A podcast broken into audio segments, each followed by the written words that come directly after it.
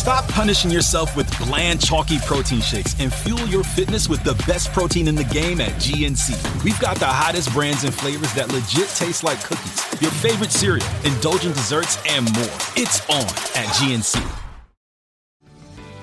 This episode is brought to you by Paramount Plus. An unlikely friendship begins in the Paramount Plus original movie Little Wing, starring Brooklynn Prince with Kelly Reilly and Brian Cox. Reeling from her parents' divorce, Caitlin steals a valuable bird to save her home, but instead forms a bond with the owner, leading to a new outlook on life. Little Wing, now streaming exclusively on Paramount Plus. Head to ParamountPlus.com to try it free. Rated PG 13. Rise above the sea of sameness and shop the Lincoln Corsair at Woodhouse Lincoln, the Omaha Metro's exclusive Lincoln dealer. The Lincoln Corsair has seating for five and integrated technology features that deliver the functionality you need. With an expressive aesthetic and luxurious interior, the Lincoln Corsair is quiet luxury redefined. Visit us in store off 144th and Giles Road at Woodhouse Place or online at woodhouselincoln.com. I'm Robert Evans. On my show Behind the Bastards, I chronicle the worst people in all of history. And over the next three weeks, from March 15th to March 31st, in six episodes, we're chronicling the worst living war criminal in the world former U.S. Secretary of State Henry Kissinger. In a special project with the Dollop, you'll learn everything about Kissinger over the course of six blood soaked episodes. Episodes will drop Tuesdays and Thursdays in the Behind the Bastards feed. Listen to Behind the Bastards on the iHeartRadio app, Apple Podcasts, or wherever you get your podcasts. Hi, guys, it's me, Brian Baumgartner, and maybe you've heard my podcast. The Office Deep Dive. Well, now I'm expanding it into even more of your favorite shows in my new podcast, Off the Beat. Hey, everybody, I'm Rob Riggle. Hi, I'm Alyson Hannigan. My name is Jamie Lynn Sigler, Meadow Soprano. Eric Stonestreet. I played Cameron Tucker. Listen to Off the Beat on the iHeartRadio app, Apple Podcasts, or wherever you get your podcasts. What's up, everyone? I'm Will Fulton, and this is Thrillist Best Podcast. It's summer, which means one thing it's time to drink a lot of beer. Uh, well, actually, I mean, we said the same thing in the winter, and we'll say it again in the fall. But anyway, don't let that distract you from today's episode featuring Day Bracey and Ed Bailey. They're two comedians from Pittsburgh, PA, who host Drinking Partners, a podcast about craft beer culture. They're also two of the minds behind Fresh Fest, the nation's first black beer festival. They're going to come on to talk about this year's digital version of Fresh Fest, why you shouldn't miss it, and how increasing inclusivity in beer is making the brewing world a much more interesting place, but also why we all still have a long way to go. First up, we have noted friend of Thrillist, Zach Mack. He owns ABC Beer Co. in New York City. He's also a beer writer and certified Cicerone. He's going to come on to lay out his picks for the best beers to drink this summer. 2020, I think we all could use a drink, so here's our call. All right, what is up, Zach? How are you? I'm good, Will. How are you doing? I'm good. It's so good to hear your voice. It's been so long. I know. I feel like a lot has a lot has changed since the last time we actually spoke like this. That's definitely true. A lot has changed. I, some would say everything has changed. Yeah, that sounds about right. so first, I have to ask you about your bar, ABC Beer Co. in the East Village in Manhattan. Uh, what is your status as of right now, the week of you know June 29th? Well, talking about a lot changing. I mean, since the last time we spoke, we were, you know, that was back in March when we were just transitioning over from closing down the bar side and focusing on our retail. Mm-hmm. Um, we saw an incredibly good response from our community on that. We, I feel very happy that uh, everyone was, you know, was was as welcoming to us as they were. We picked up more groceries and things like that, and that's something we've carried on for the last few months. And then uh, New York City was able to enter phase two of reopening a couple of weeks ago, which you know, notably was was a big deal because now we can offer some kind of outdoor seating. Yeah. Um, so we were we went we didn't jump right on it because we wanted to make sure we were doing everything safely. We wanted our employees to feel like they could still come to work and and and not feel like they're putting themselves in danger. That's been mm-hmm. our top priority since the beginning of this whole thing. So we've been slowly rolling out the outdoor seating thing with their input and changing things as we go to make sure that no one feels we're not endangering anybody, our customers or our staff.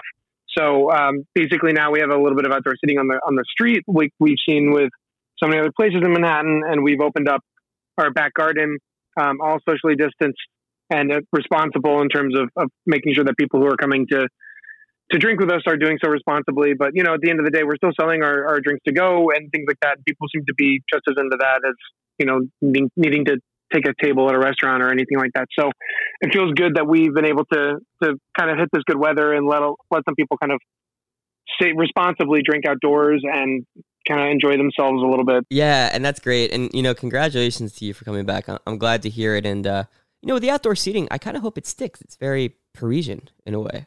It feels, I was going to say, it feels incredibly European. yeah, That's does. what everyone says. it reminds me of Montreal, where I went to college. Where in the summertime, they just, you know, people just assume that the bars are going to push out into the street a bit. And you know, along with owning ABC Beer Co., you're also a Cicerone. Am I saying that right? You got it. You're getting better with this every time. Well, yeah. it's a joke. I, I, I don't know what to say. Whatever. Can you just uh, for people that haven't heard previous episodes and don't know that inside joke, can you uh, explain what a cicerone is basically?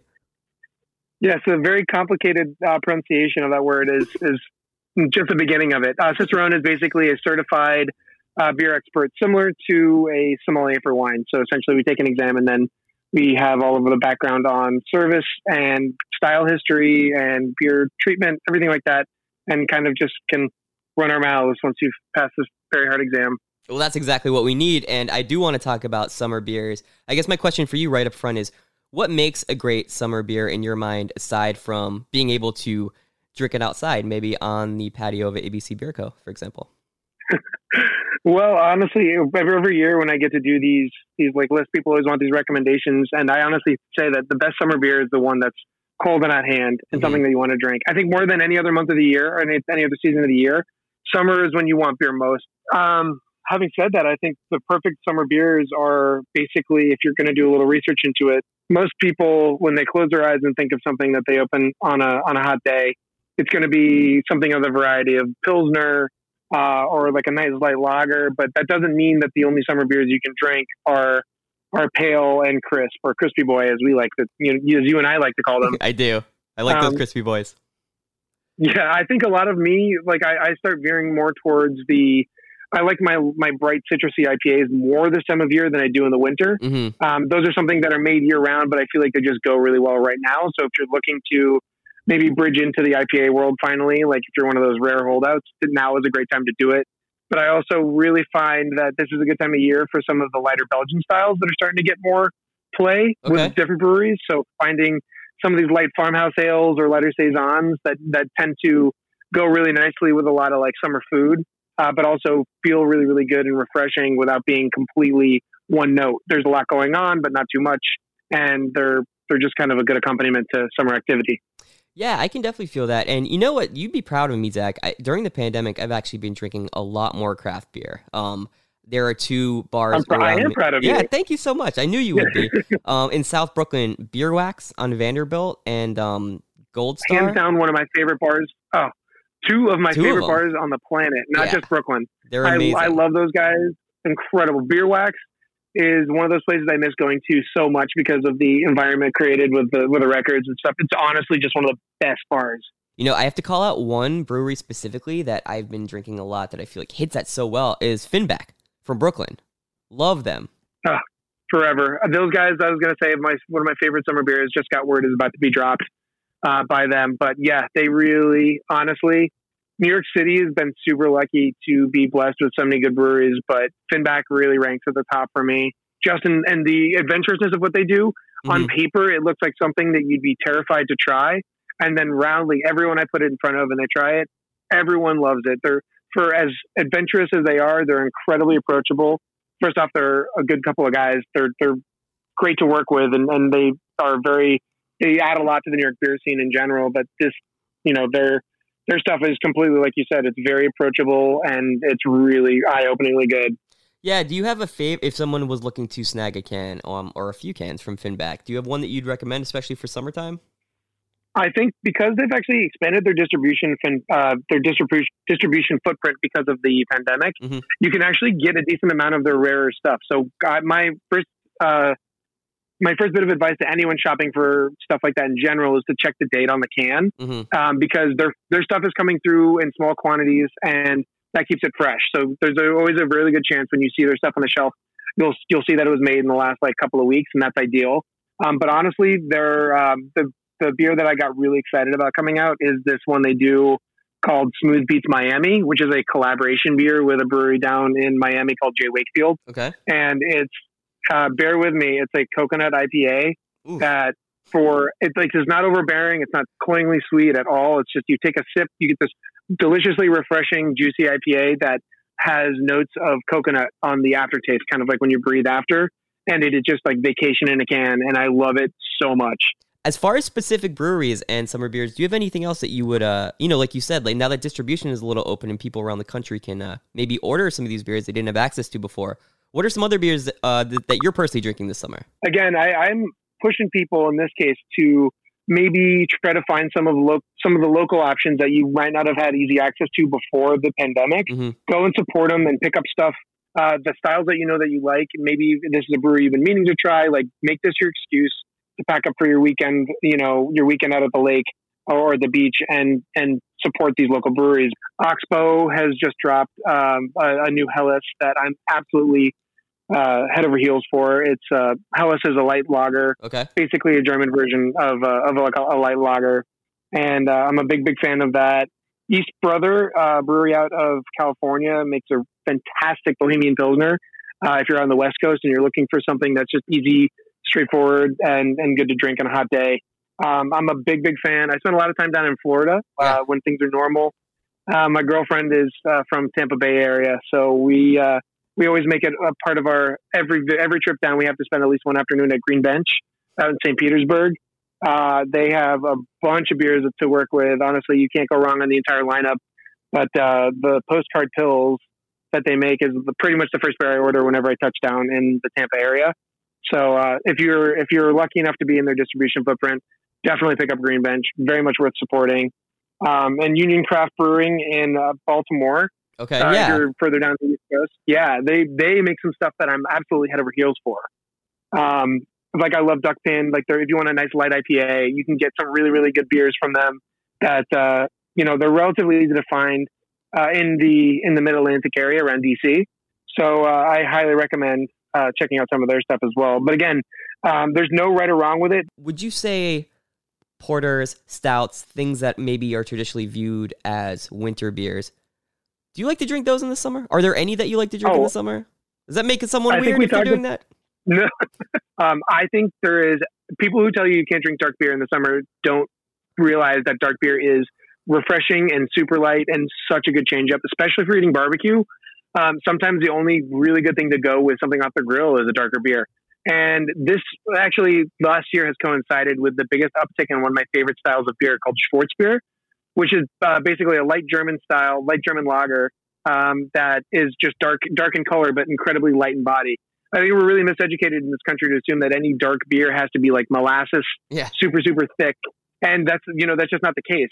Actually, a lot of uh, stouts and dry Irish stouts uh, importers typically come out lower alcohol, lower carbs, lower sugar, just because of the way they're made. So uh, once people start experiencing that for themselves, they change their mind. But you have to do a lot of education and legwork to get people to believe that it's worth cracking a you know a darker beer on a 85 degree day because I, I, promise you it's just as refreshing as it is in the winter, sometimes even more so. So um, the Schwarzbier has had a, a, hell of a year. Actually, I joke with brewers around here a lot that um, this is the year of the Schwarzbier and that everyone is releasing a, a dark lager now. So um, it's hard to come up with a couple by name. The, the, the gold standard that most people, if they've tried one, is a beer from Germany called Köstritzer, and it's uh, really easy to find, and it's a good. It's a kind of the gold standard of the style as it is. But there's also a good chance if you walk into some of your local breweries and you ask them for a Schwarzbier or a dark lager, they're going to be able to point you to something because everyone's trying it out now. I think it's part of the, the a segment that hasn't been explored enough. So brewers are really, really antsy to to try something new that can set them apart from a sea of hazy IPAs. Mm. So I would highly recommend going out there or asking just, you know, keeping your eyes peeled. A lot of people put out really, really nice stouts uh, year round that are, you know, perfectly drinkable in warm weather um, and are, like I said, really, really good accompaniments for barbecue food or traditionally what summer food is. So um, I think you're not crazy, Will. We both like to drink dark beer all year round. Iced coffee in January.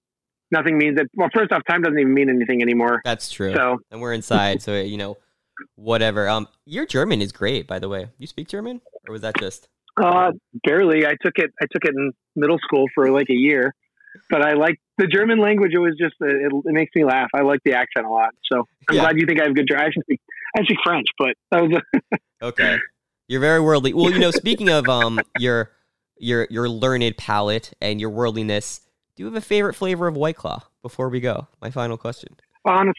I, Bringing I it think back anyone around. who knows me, if, if you give me three seconds of like any conversation on one of my favorite flavors, raspberry is my favorite flavor ever of anything. So.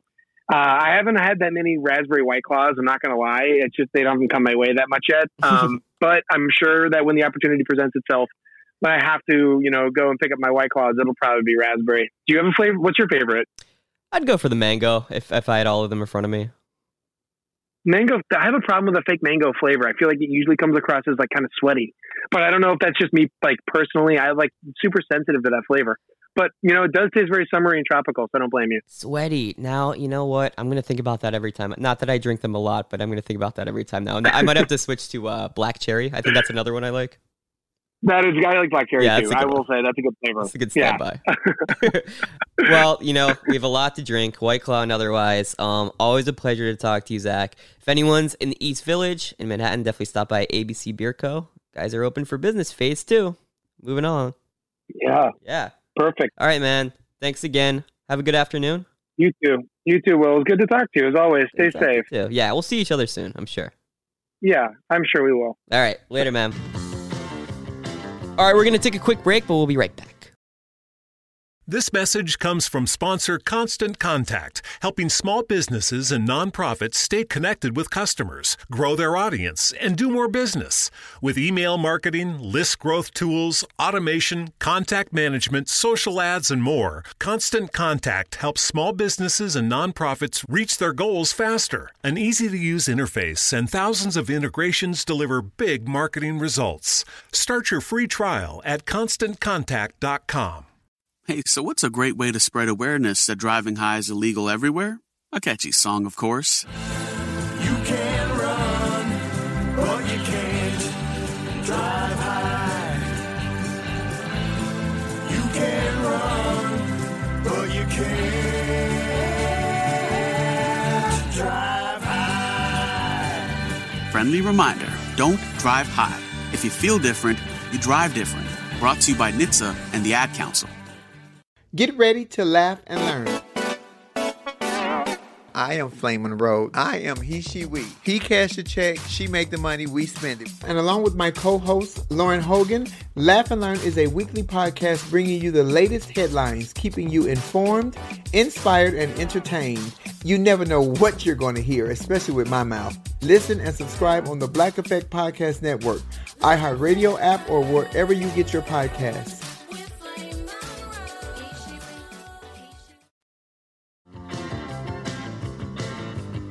All right, next up, Day Bracey and Ed Bailey, hosts of the Drinking Partners podcast, two of the organizers behind Pittsburgh's Fresh Fest, the first black beer festival in America. Here's our call.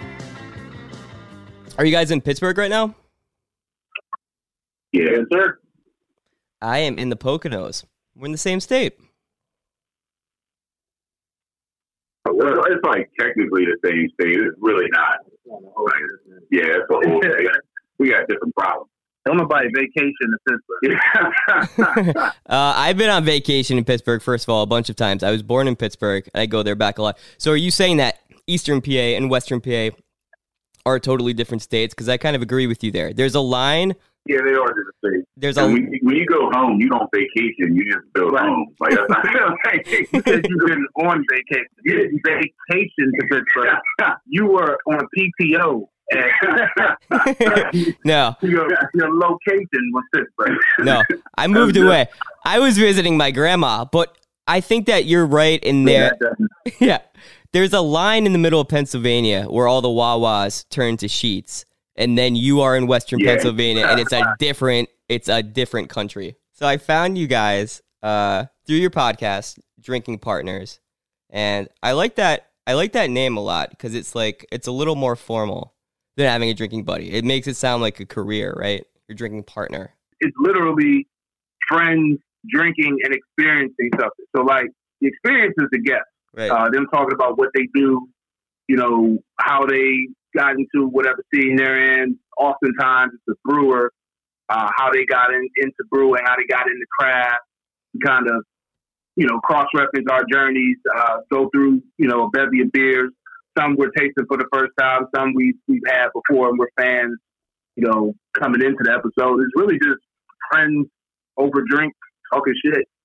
Yeah, I mean, like we basically get shit faced and interview cool people, um, and uh, you know, sometimes we spend a whole hour just like cracking jokes and and and and slurring our words into a microphone, and sometimes, you know, we're going over the importance of the census, um, and you know what that means to your local region and gerrymandering and the elections and things of that nature. So, um, you know, I mean, with uh, you know, there's a couple of comedians you know, drinking and experiencing craft beer and the people um, and the conversations that come up, you know, around that.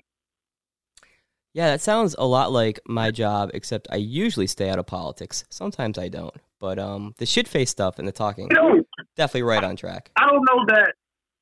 But see, I don't even know that we get quote unquote political. I mean, we're humans, we're adults. Mhm. Uh, we we live in a, you know in a society where politics exist. I mean, it's just like adults exploring the variance of being an adult in today's in today's society. Uh, that's really all it is. But we're drinking the entire time, which is what most people want to do anyway.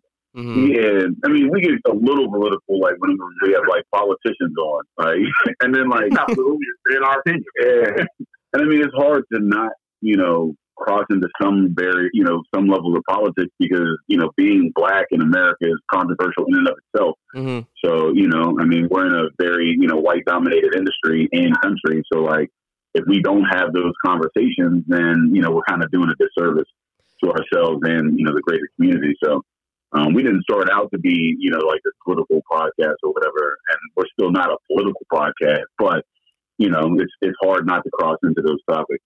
In 2015, my old colleague, Dave Infante, wrote an article uh, titled There Are Almost No Black People Brewing Craft Beer. Here's Why. And I do think the stereotype of the white, doughy dude with a beard and a flannel and a Subaru at the beer festivals is not totally wrong. He wrote that in 2015. Over the past five years, have you seen some step forwards in the black craft beer world and the beer world in general? Yeah, I'd say. I mean, it it kind of just reflects the overall, I guess, atmosphere right now. Right, we we've always been there. Like, there's always been, you know, African Americans in craft beer. Mhm. Uh, now, you know, something like Fresh Fest happens, and now it's like, oh, okay, you know, people can't ignore the effect that we can have on the industry and what it looks like. Um, these groups, you know, we we have, we're Facebook groups and shit. Like, people, there's always been black people who like craft beer. They, they've been there. There's been craft black owned craft breweries. They're not, you know, in abundance like white owned craft breweries, but they exist. Um, and a lot of times we just gotta like make it make it intentional to you know put a focus on what we what we provide to an industry. Because you know the, a lot of the swag, a lot of you know what's going on, that comes from us. You know what I mean? Like Yeah. we, we, you know we're here to take our credit. We, we're here to we're here to get you know what I'm saying. We're here to collect our reparations. Yeah, it'd be nice if, um, you know, the next time a Biggie verse like came across a can, somebody black cat paid for it. That'd be dope. You even look at what 25 years ago, someone like Garrett Oliver um, was a brewmaster at Brooklyn, Brooklyn Brewery. It's not like something that has only happened in the past five years, but I feel like in the past five years, Right. there definitely has been movement. We're, we're, starting to i mean i think a lot of it is come together in large numbers right? So you can you can you can sit in a corner and, and be talking about what what the issues are. And you could be validated in what you feel but you know a lot of times again it takes it takes someone to notice. Hon- honestly it just takes like all right maybe we can make some money with this right? So people see it and it's like all right so we come together and you get three to five thousand uh, individuals and largely, you know, most of them traveling. Like we're in Pittsburgh, so it's not like there were three thousand craft, you know, black craft beer lovers in Pittsburgh. You know, this from everywhere. People flying in from California, coming in from Texas. You know, breweries. You know, willing to rally behind what, what's going on, and, and there's value to the industry, not just we can make money, but like, all right, there's a consumer base that's been largely ignored, and you're always looking for a new consumer, and you come to find out that it already exists, and you got to like pay these laws attention. Like, yo, this is it's good for everyone. You Totally. know, it's, I think it's a mutually beneficial situation. Yeah, I mean the the craft beer industry was you know this incestuous marketing. Mm-hmm. Like everybody was, you know, is, is marketing to the white bearded dude, and it's like, how many times can you cut that dollar up in the industry? Right. So, you know, what typically happens in most industries is that after, you know, you cannibalize the white man, you start to go and find other demographics. And typically, whenever an industry does that, it's predatory. So it's like, you know, let's let's pander to the women, let's pander to the gays, let's pander to the blacks, let's do what we can to make us seem like we're down, um, so that we can get them to consume. Um, and what we're trying to do is we see that we see that wave coming, we see that you know the industry is plateauing, and it's like, okay, well, you know, um, let's let's provide opportunity. Um, the, the, the, the beauty of the craft beer industry is the community aspect of it. That's what white people love about that shit. It's the variety and flavors, and it's also the fact that you know where your dollars are going. You know that that that that brewery is going to help uplift your community. It's not mm-hmm. just a faceless corporation taking your money and leaving. And, you know, we want that same thing in the black community. We want, you know, a black owned brewery that employs black people and keeps money in the black community. So, you know, I think that there's a lot of opportunity in the black community, like, you know, for the black community in the craft beer industry, not just, you know, to consume and and vice versa. I think that there's a lot of a lot of opportunity for the craft beer industry to diversify not only the people who are buying the beer, but the styles and flavors of beer that you know that that are there. I mean, if you only have one type of demographic that's leading, you know, the the making of a certain product, and it's going to start to look the same after a while. So you know, we're like, yo, what is uh, you know, what if what if you bring in you know black influence, you know, cooking and, and cuisine into the art of craft beer? What does that look like? Um, and uh, you know, Fresh Fest, you saw a lot of what that looked like, and uh, the country saw it as well. So and they, they seem to they seem to really like it. Can you kind of go into how you helped start Fresh Fest and what was the impetus behind it? Uh, so I mean, it, you know, we were we were in this you know, the podcast for years at this point. Um, we uh, invited Mike Potter down to the podcast with him. Found out, you know, how the scene looked from a national scale, not just from a local scale. I mean, Pittsburgh is white comedy is white. Uh, drinking, you know, uh, the, podcasting is white. Um, you know, Pittsburgh, Southwestern Pennsylvania. I mean, like, so we kind of like we, we we saw like, oh wow, this this is a pretty, you know, but like we're kind of used to that because we're in this Venn diagram of vanilla.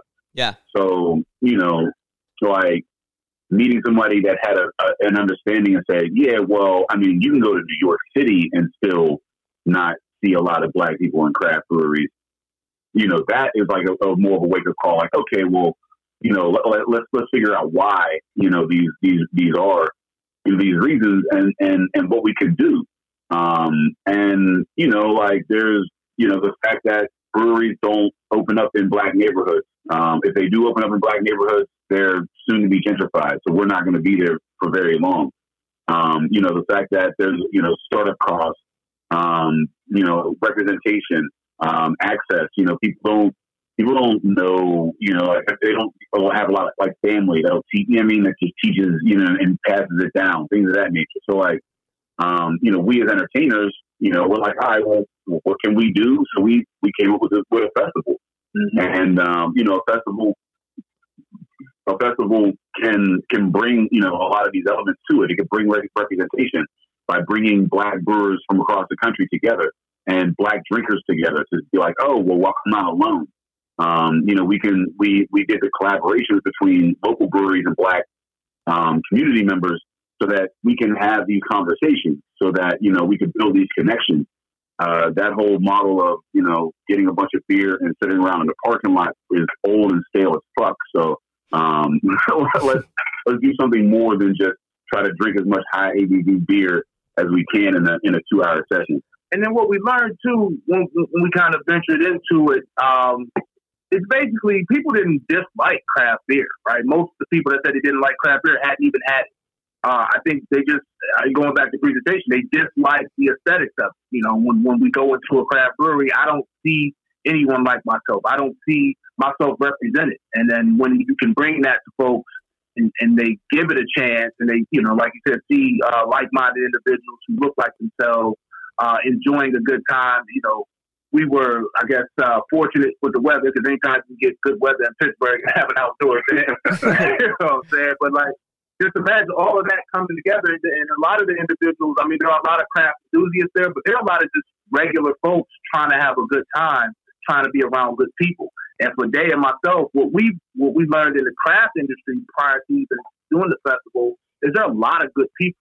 Um, and we had a lot of value on what we can we can bring to the table. You talked about you know different craft brewers co-opting uh, images of rappers, even their lyrics for their titles and their cans. I mean, how do you guys feel about that stuff?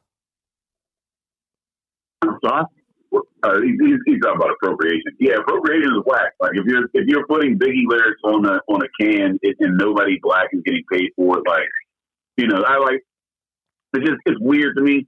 Um, you know, I mean, I guess if you you know, and, and people like to say like, oh well, you know, it's uh, you know, rap is uh you know, it's everybody's culture and it's pop and like, you know, I grew up and, you know, I listened to this and, you know, why can't I celebrate and this, that, and the other? And it's like, if the only thing that you're doing is taking from the culture, then like you're not like like so okay, so you what you spent like ten bucks, fifteen bucks on a CD back in the day. Like now you got a brewery and you're selling how many cans of beer off of off of this dude? Like like are you doing anything actively for the black community or are you did you did you get a great fucking album from us and then now you got great lyrics that you can sell more beer from us? Like where's where's the give back? Like when do you when do you when do you get back to like all right well thank you for the culture here's something like you know I mean like you that that's not you selling more beer with rap labels isn't like you know what I mean? Like you're you're ending racism. It's not like racists won't buy your your Biggie lyrics. Like, yeah. it, has, it has nothing to do with, with any of that. Like I mean? It has something to do with you you taking black culture and selling more beer from it and not giving anything back. Dave, do you think that that is where it crosses from being something that's like actually positive to what you were kind of saying before about predatory, where it's like they're pandering and just trying to pick up a demographic without actually including a demographic in, in what they're making? I mean, if they're not if they're not doing any other efforts other than putting the lyrics on there and playing some music in their place, then like how does that benefit anybody? Like difference between exploitation and inclusion, right? So exploitation would be I can make a dollar off of this. Inclusion would be, you know, how how do we how do we, you know, make I, I think for the industry, basically, we can make a dollar, but but here's what they should look at, and, and this is the real thing, like exploitation, right? So you throw a lyric on there, and all right, that can sells, that beer sells well, all right, boom.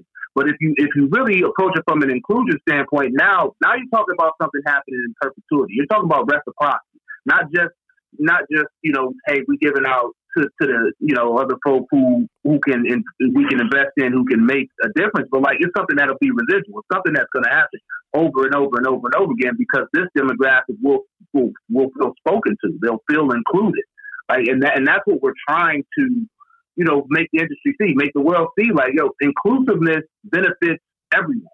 There's, there's you know, you can be exploitative and, and make a dollar, but why not be inclusive? You'll make more dollars. You'll make it overtime, and everybody's getting money.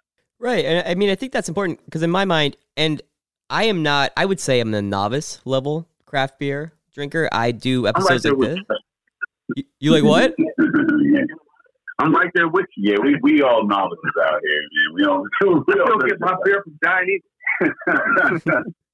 amateur amateur maybe whatever is a notch below novice maybe i'm overselling myself but what i do like about uh, craft beer is that it is a creative process right so all of that creativity i feel like could work together it, that's that's kind of what sets it apart from you know, as much as I love Modelo, they're not. They don't sponsor this, by the way. I'm just drinking it out of my own accord. But as much as I love like Modelo or like Budweiser or whatever, like you do have a craft beer because it's like creative. You're like, holy shit, I never knew that this this tastes like nothing I've ever had before, and I love that. Yeah, I mean, it's ideas. Like you, if you never spoke to you know a certain demographic, you don't even know what their taste buds are. Yeah, like what you start throwing extra shit in there like you never even thought of. Like it's just new ideas, and you find that you know what these are good ideas, and more than just the person that I'm speaking to likes it. You know, you you may go to a black artist uh, and get an idea, but you'll find that that bearded white guy in the flannel, he likes that shit too.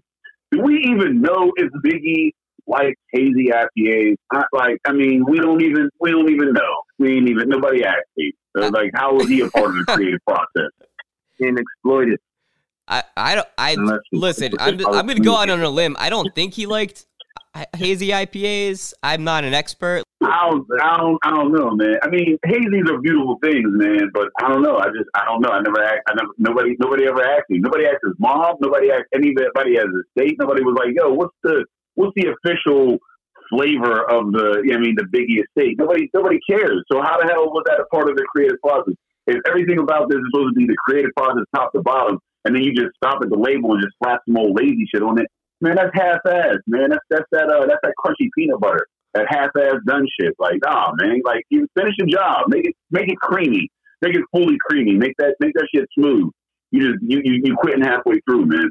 Like on that note of actually getting more inclusive with who is learning to make beer and who's making beer, I think I think Day I think you said something about how when you know it's not it, when you have people of different backgrounds making beer and being interested in beer you get different results right? Like you're, you're talking about uh, black owned breweries that are incorporating like black cooking into what they're making and they're actually coming up with different flavors and different you know uh, ways to approach beer. Have you actually seen that? Do you have like uh, an example of that actually happening? Because I, I think that's really interesting. I think it's just a testament to no matter what your morality is it's like always better when you have more people in a field, when you have people from different backgrounds and different viewpoints.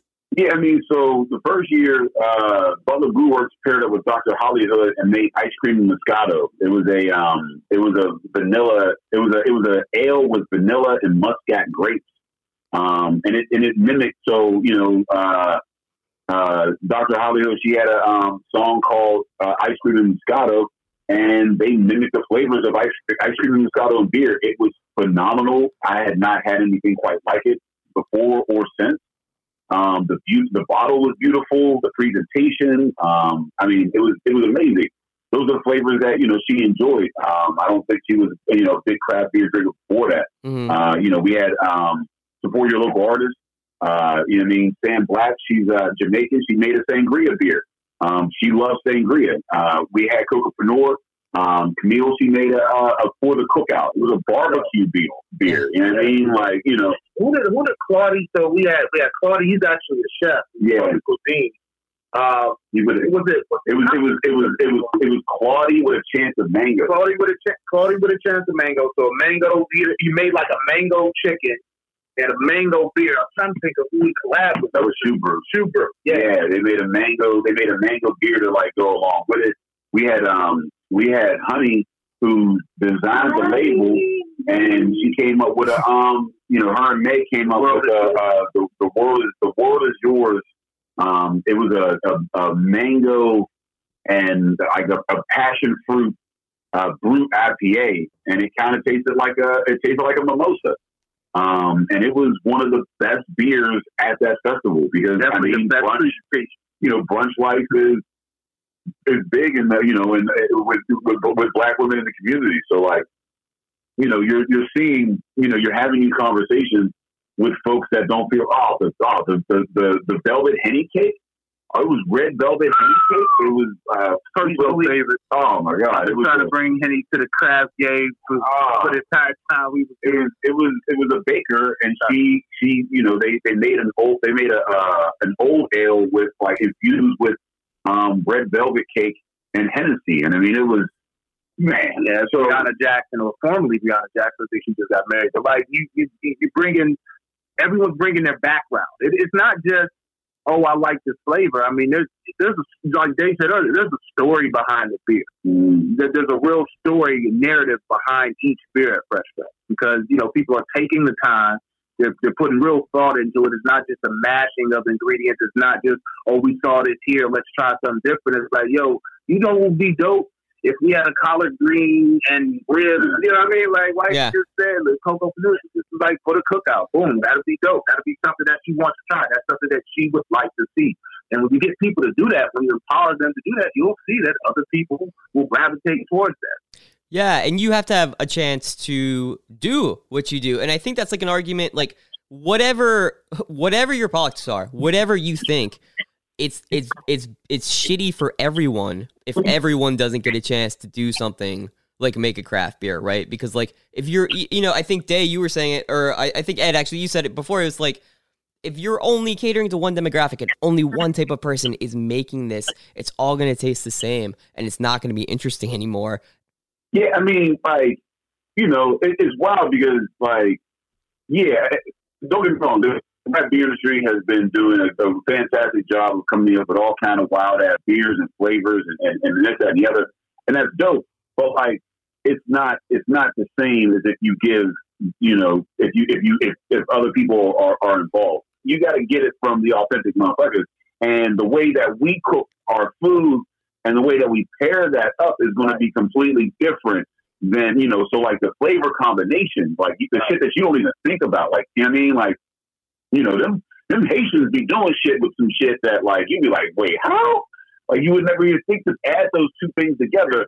But if you, if you simmer it in a pot long enough, and, and, and, put your toe in it, then some shit come out. You'd be like, all right, well, I'm, I'm with it now. You know what I mean? But like, that's not.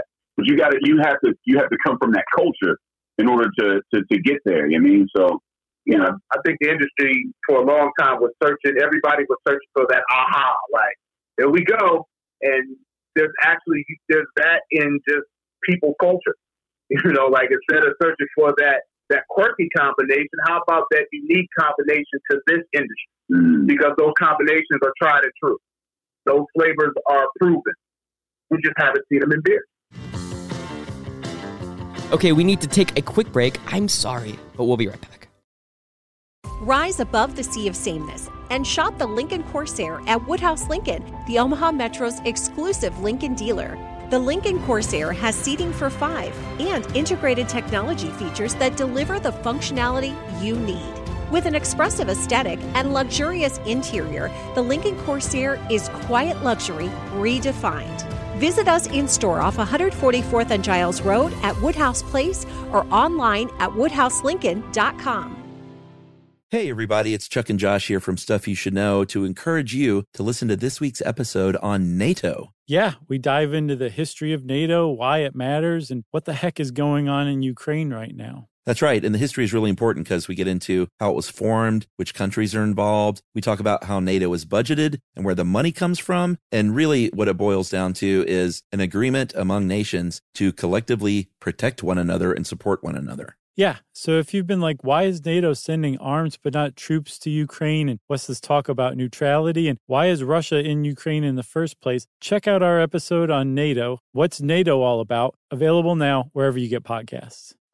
If you can plan barbecues and weddings, you can plan to protect yourself from a natural disaster. Sign up for local alerts, prepare an emergency kit, and make a family communications plan. Get started at ready.gov slash plan. Brought to you by FEMA and the Ad Council.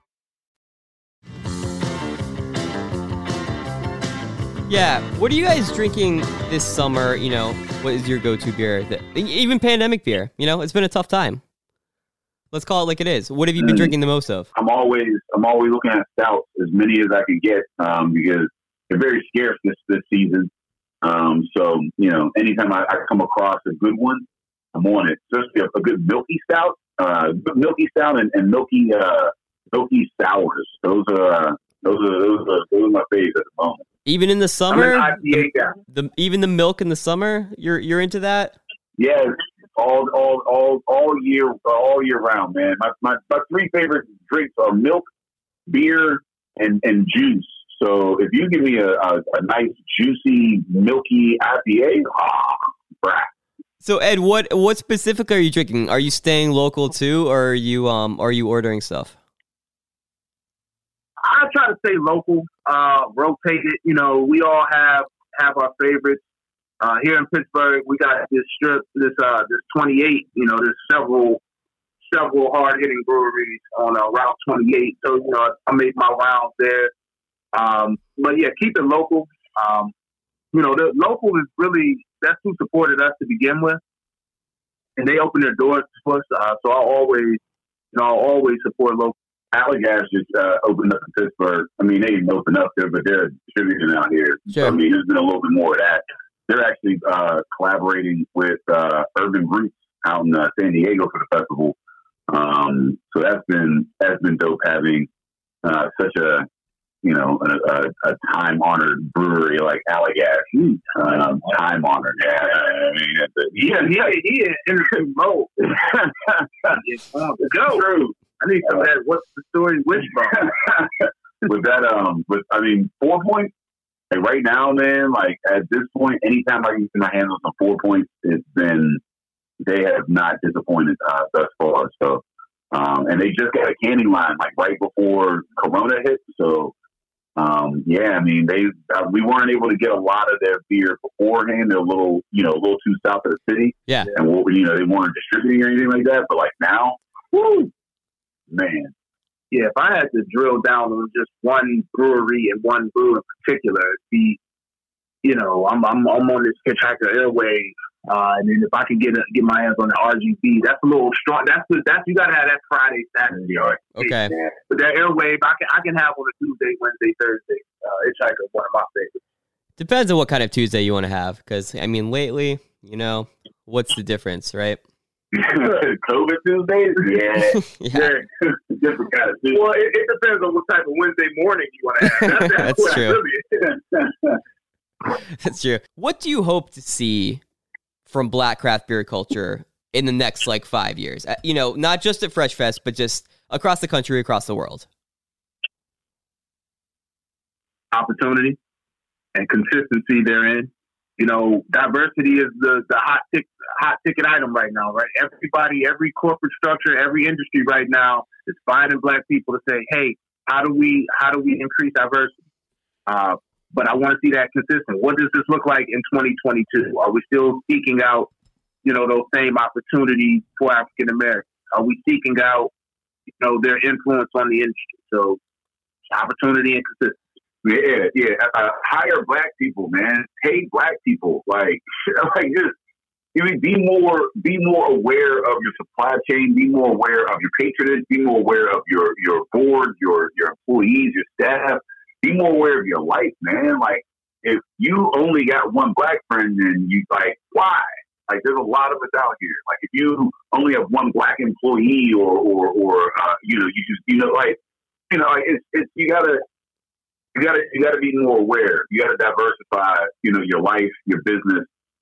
And, you know, like black squares on Instagram is cool, but like, you know, so is actual change, actual equity and action and not just talking about it, but like, you know, not just a, a, a random donation here and there, but like real change, real steps in, you know, making your making your establishment more comfortable for black folks and uh, you know actually putting your money where your mouth is.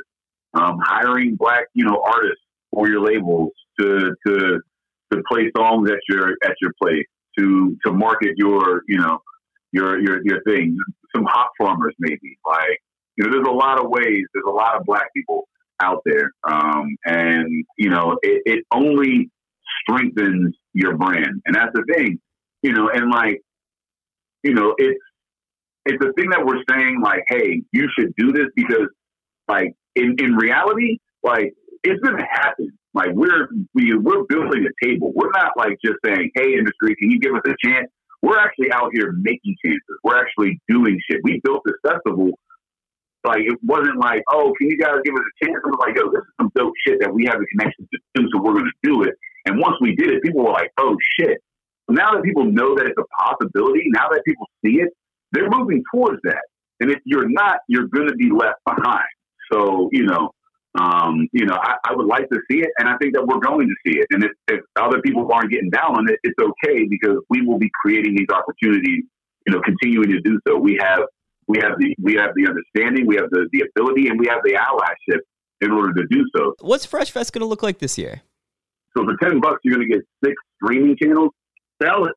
So like, yeah, I mean, you get we're going to be uh, we're going to be holding podcasts, um, live forums. Those are going to be all across the country. Um, we have like Garrett Oliver is going to hop in, J. Nikol Beckham, Doctor J. Nikol Beckham. Mm. Um, yeah, the doctor. Um, you know, Ren Navarro. Uh, we got Paul Jones from Cloudwater, Stacey uh, Aya from uh, Rock Leopard out in England. Um, so we got speakers, we got podcasts, we got DJs. Um, they're going to be mixing while live artists are in the same room, like doing live painting. So like that's going to be uh, something that we're live streaming here from Pittsburgh. We got live music. Um, we got a brewing channel, so people, you know, we're going to be live brewing um, at a small batch brewery here in, in Pittsburgh, while also, um, you know, showing some pre-recorded content. We got live cooking. We're going to have chefs making food, um, and we're going to send out the recipes in advance for people to like, you know, follow uh, follow along with. Mixologists uh, going to be streaming as well.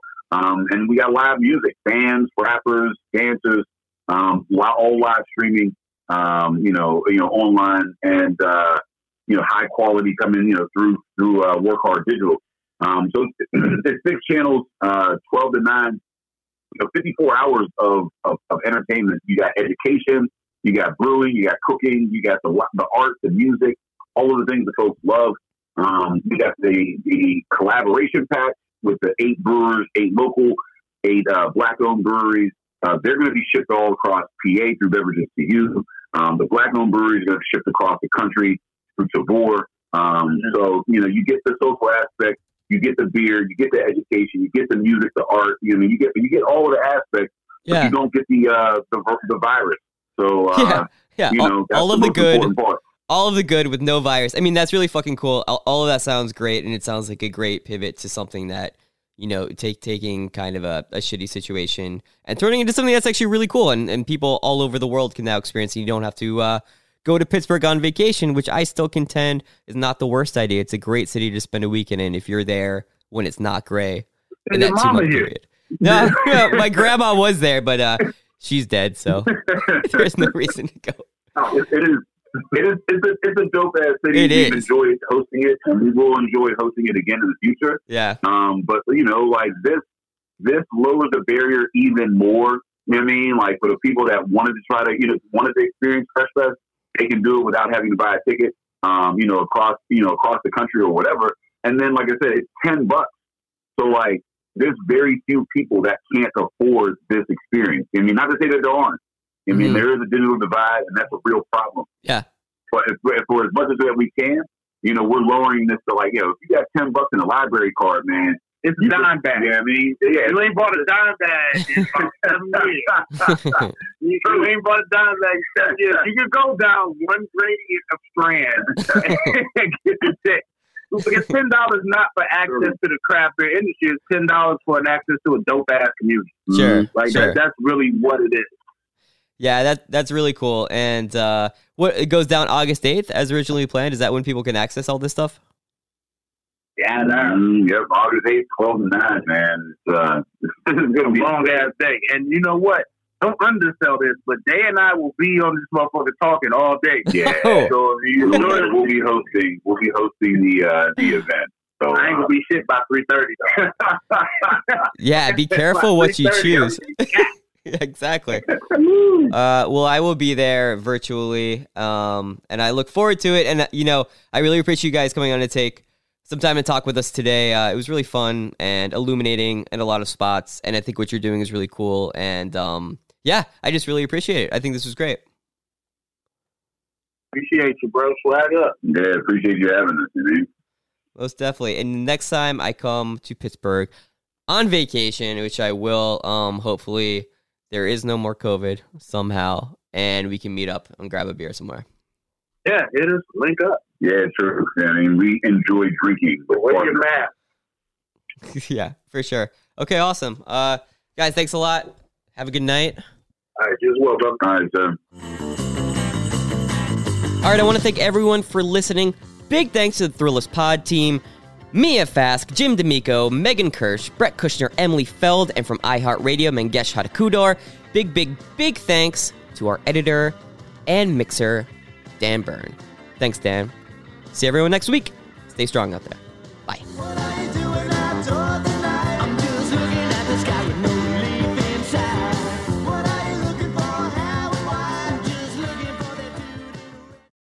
Rise above the sea of sameness and shop the Lincoln Corsair at Woodhouse Lincoln, the Omaha Metro's exclusive Lincoln dealer.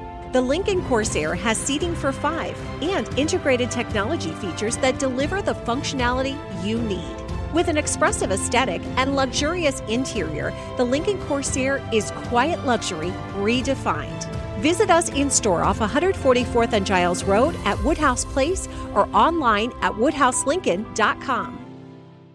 Hey guys, it's me, Gam, and I'm back to announce season two of Positively Gam. Join me for some fun and thought provoking conversations about lifestyle issues, including saving for retirement, boundaries, women's health, and aging, of course. Come on, let's celebrate life together. Plus, I have a surprise co host on a few episodes. Listen to Positively Gam on the iHeartRadio app, Apple Podcasts, or wherever you get your podcasts. Hey, did you miss us? Truth Hounds is back. In its first season, the one of a kind investigative podcast, co hosted by comedians and real life friends Anna Seregina and Kyle Mizono, dare to ask questions both mundane and extraordinary. Questions like why are some people mean? And why does time fly by when you're having fun? And now they are back. For what experts are calling one of the most dramatic seasons yet. This season will have you saying things like, Oh my god, are you kidding me? Listen to the Truth Hounds on the iHeartRadio app, Apple Podcasts, or wherever you get your podcasts.